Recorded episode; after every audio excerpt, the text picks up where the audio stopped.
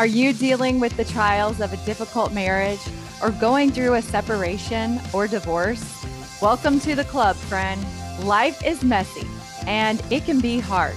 I'm Jen Zingmark, a Christian life coach, and I have good news for you. There is a path to find hope, healing, and happiness, no matter what your circumstances are, and I can help you find joy in your journey. So let's go. Hey, y'all. I am coming up on my one year birthday of my podcast. What? Can you believe that? It's been a year, y'all. It's so awesome. And I want to thank you for your support. So keep on sharing it. As I've been thinking about my business and my journey to help as many people as I can who are dealing with divorce, I've been feeling so much gratitude for the Lord in my divorce journey. He has been there with me every step of the way, and I know He will be with you too. Today, I want to share 10 things that I learned from my divorce. I hope you will be inspired to look for the hidden blessings and opportunities for growth in your divorce journey. First, whatever trial or challenge you are faced with in your life, if it is divorce or difficult marriage or even illness or death, whatever it is, you have some natural, innate, or experienced based skills or abilities to handle it. Look for them and you will find them. I was raised by a hardworking, strong, independent Southern woman my mama is the definition of grit. And although she had an extremely difficult childhood, had been through divorce, and solely supported herself and my sister and I, she was determined to raise us and give us every opportunity to be successful. She found the gospel of Jesus Christ and even went against her family's wishes to join the church and stayed faithful to it after the marriage that introduced her to the gospel ended. She devoted her life to being both parents to me and my sister and instilling in us that same fiery grit that she has. When I realized that my marriage was ending and that I would get a divorce, somehow I already knew I could do it. I had never been divorced. I never thought in my wildest dreams or nightmare that I possibly would get a divorce. But somewhere deep inside me, I had a belief that I could do it. I could be a single mother. And I knew that it could be done because I had watched my mother do it. There are so many other skills and abilities and experiences that uniquely prepared me for my trials. This is just one of them. I know that you have them too. And if you start to look for them, you will discover them. Second thing I learned from my divorce that God will make up the difference. As you magnify those natural skills and abilities, or even experiences that have prepared you to deal with your specific trial, the Lord will supplement and provide all of those missing skills or abilities that you don't have to make up the difference as you trust in God and look to Him through this most difficult trial in your life, He will supplement and prompt and guide and direct you in very specific ways that you need at the very specific time that you need it. It's hard to explain, but it has happened to me over and over again as I relied on the Lord to give me the wisdom and the knowledge and the patience that I needed in specific situations. They have come. Those skills, those traits that I didn't even have, knowledge and wisdom that I know were not mine, were given to me at exactly the right time when I needed it. One example of this was in the early days of my separation. I remember just feeling overwhelmed and almost broken down with the pain and the heartache of the situation and just accepting what was coming in my life and dealing with just the immediate decisions that I had to make right at that time. And I knew that I had no experience to draw from. I, I had no idea how to negotiate a, or write up a settlement agreement. And I specifically remember sitting on my bed, writing in a notebook. This was in 2003, y'all. So it wasn't quite like today. There weren't websites or Facebook groups or online legal support. There I was, sitting in my bed, writing in my notebook, and just crying and feeling like I don't even know where to begin to start with what I need to know to put in this agreement. And I just fell on my knees. And I remember begging the Lord to give me the wisdom and knowledge that I knew I didn't have in order to write up this agreement. I will never forget the powerful peace that came over me. And I wrote things down in my notebook and I felt at ease. It, it was like it just came to me what I should write. And I took them to my attorney the next day. And I remember that he said the things that I was asking for were not standard in my state. And in fact, he had never had a client ask for these specific things. And I said, okay, well, this is what I'm asking for. And he said, there's no way your ex's attorney is going to agree with this. Well, guess what? The attorney agreed, and my ex did agree. And that was it. The settlement agreement was resolved. Now, everything didn't work out that easily, but I will never forget the Lord prompting me and giving me this wisdom and knowledge that I know was not mine. And it worked. It was what I needed, and the Lord provided it. And I know He will do that for you.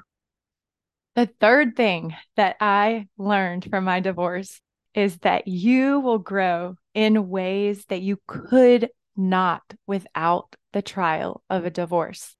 As you grow and develop the skills and deepen your faith and trust in God through this challenge, you grow new skills, you grow new abilities, you refine your spiritual gifts and attributes in ways that you could never do without going through divorce. And if you haven't been there, you don't know.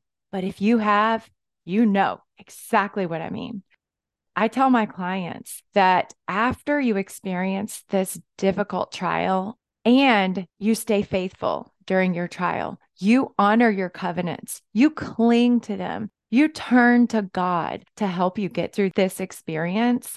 Those attributes and skills and abilities and the empathy that you gain, those are yours. You get to keep those forever, for all eternity. Those are yours. Those are like jewels or assets that you now have. They're part of you. They are going to be with you and bless your life and your future family going forward forever. Number four, give your marriage your all. You will never regret it. No one in this world knows what is best for you in your situation other than you. You have to turn to the Lord and rely on His guidance in making a decision about ending your marriage and getting a divorce. In my experience, if you stay faithful in honoring your covenants and in trusting God, and you continue to work as hard as you possibly can to hold your marriage together, to honor those covenants, to forgive, to reconcile, to change yourself as much as you possibly can to hold your marriage together, and your marriage does end anyway, you will never regret it. I know that for myself, and I have seen that with my clients. If you give up and you walk away without giving it your all, you always struggle with doubt and regret and wonder if it could have worked. But if you give it your all and you hang in there as long as you possibly can and rely on the Lord's help to know when and if it is the right time to get a divorce, then when you do get a divorce, you can walk away confidently with your head held high without regrets. You're able to look forward to your future knowing that you left it all on the table. You gave everything you had, and that was the right choice. You just have a peace and confidence going forward that is irreplaceable. There's no other way to get it. Number five, use your resources. Get help from allies, counselors, therapists, coaches, your bishop, your family members. These are all people on your team who will help you and they can help you figure out when you're trying to decide is my marriage worth saving? Is it possible to save? Use these allies and resources to help you make the best decision, to help you understand what is normal and natural and expected within a marriage and what isn't. Especially if you're like me and you were married very young and you were naive and not very knowledgeable about the world and relationships and sexual intimacy and so many things. It is important to use trusted resources to help you. They can't make a decision for you, and you shouldn't expect someone else to tell you what you should do in your marriage. But they are excellent resources to help you handle specific issues in your relationship, to work through you know, trust issues or betrayal trauma or infidelity or pornography usage, your number one ally is the Lord. But you need real people. You need real resources in your life that are here on earth with you right now that can help you navigate this situation. It was so valuable for me. And I have seen in the lives of my clients how valuable it is to consult and counsel with your trusted allies. Okay. Don't try to do it all alone and isolate yourself. Prayer is vital. It's crucial that you have the Lord as your partner, but don't forget to build a team, build a support team of people that can help you navigate this situation in a difficult marriage and through separation and divorce. It's important to have a team with you. So take advantage of these wonderful, valuable resources. Okay. Number six, it is your job to meet your own needs in your marriage and after divorce. It's just your job to meet your own needs, period. I could go on and on about this topic. I actually have two podcast episodes dedicated to this topic. It is that important. Okay. This is something you need to learn. It's your job to meet your own needs. So I'm going to briefly discuss it here but if you want to know all the details about how to do this and why it's important, I want to refer you back to episodes number 18 and 19 of Joy in the Journey. I'm going to give you a brief little summary here about why it's important to meet your own needs. First, you can identify your own needs and how to meet them. Okay. When you are a healthy, whole person, you are better able to share your own talents and abilities with your family, with your employer, with the world. When your needs are not met, you are waiting for other people to fulfill your needs. You are at their mercy. And this usually leads to controlling behavior because you want to get your needs met. So you try to manipulate people in your life to meet your needs. It's normal and natural to have needs and to want those needs met. What doesn't come naturally is for us to learn how to identify and meet our own needs. But it is possible. It's not hard. You can do it. This is something that I work with all of my clients on, and you can learn how to identify and meet your own needs. Your needs are still there, whether they are being met or not. And if they're not being met, then you become a needy person. You've probably seen other people become needy. Um, this doesn't happen logically or consciously, but we just know that something is missing and we try to get it externally. It can actually feel kind of creepy when it happens that way. When you learn how to meet your own needs, you become aware of them and then you own that responsibility for meeting them you are such a happier, healthier, whole person. It's very important. Okay. Another part of meeting your own needs is your relationship with yourself. Okay. We all have a relationship with ourselves, whether we notice it or not.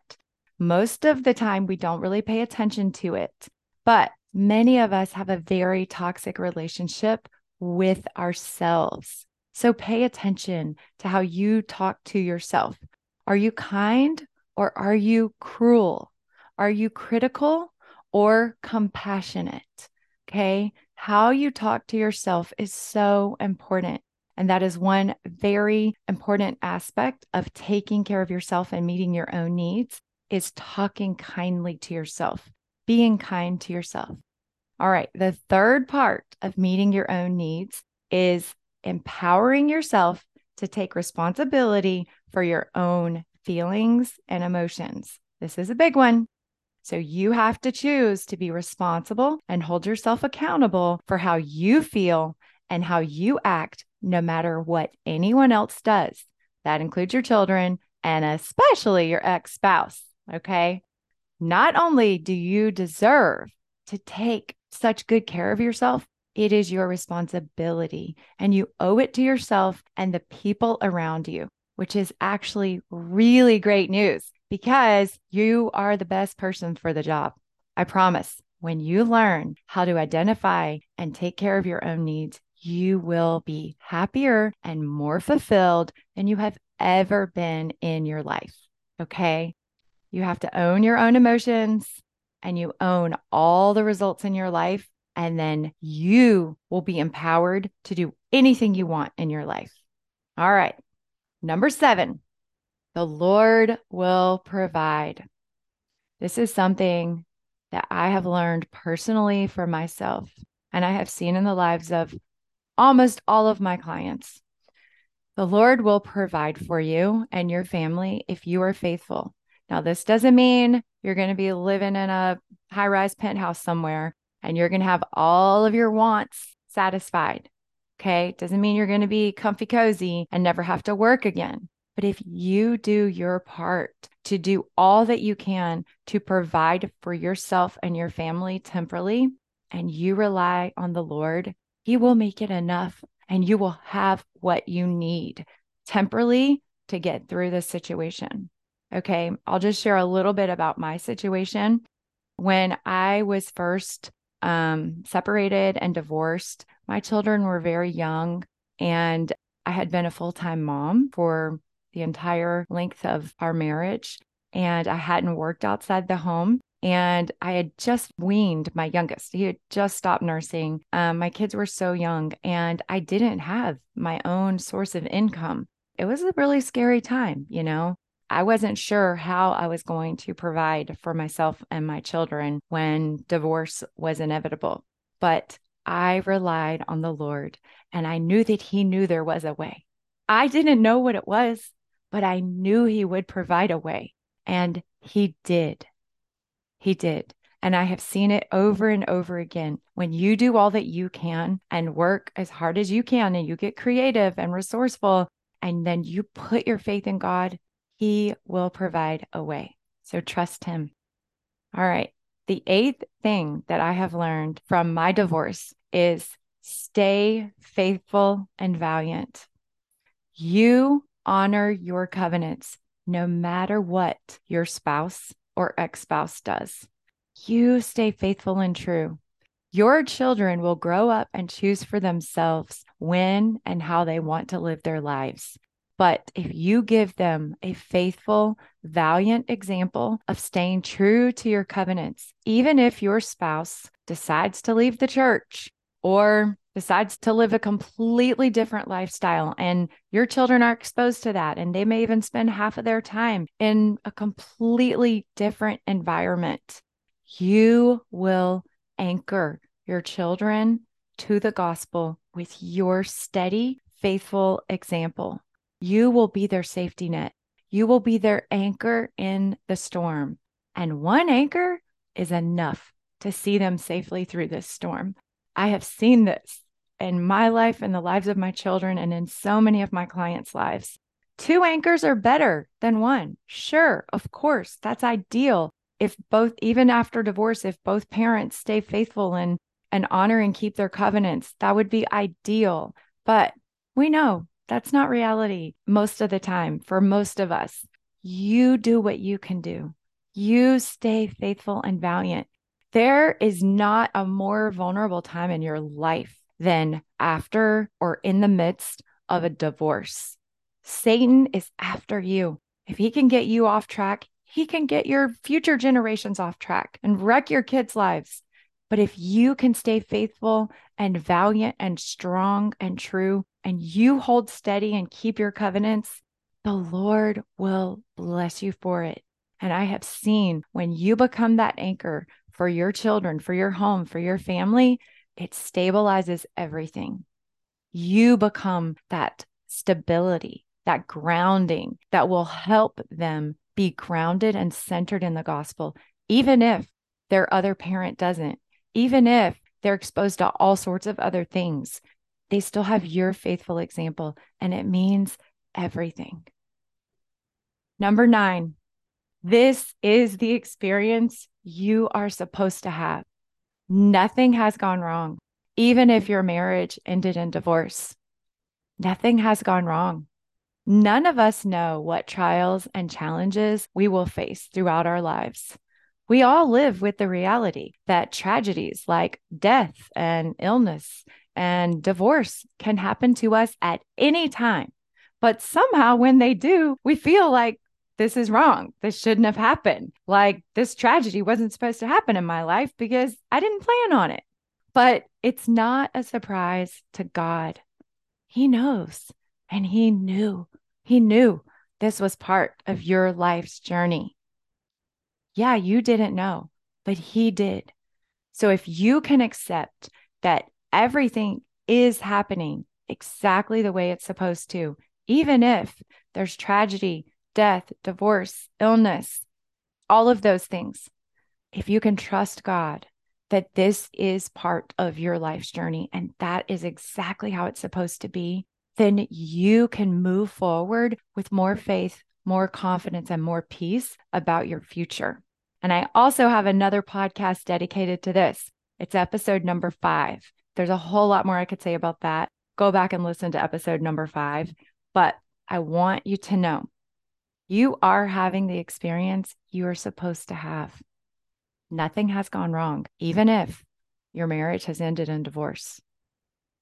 Number 10 thing that I have learned from my divorce mindset is everything. No one dreams of getting a divorce when they get married or being in a broken home and when it happens, we can lose hope and we can give up on our dreams, on our potential to live a purpose filled life with joy.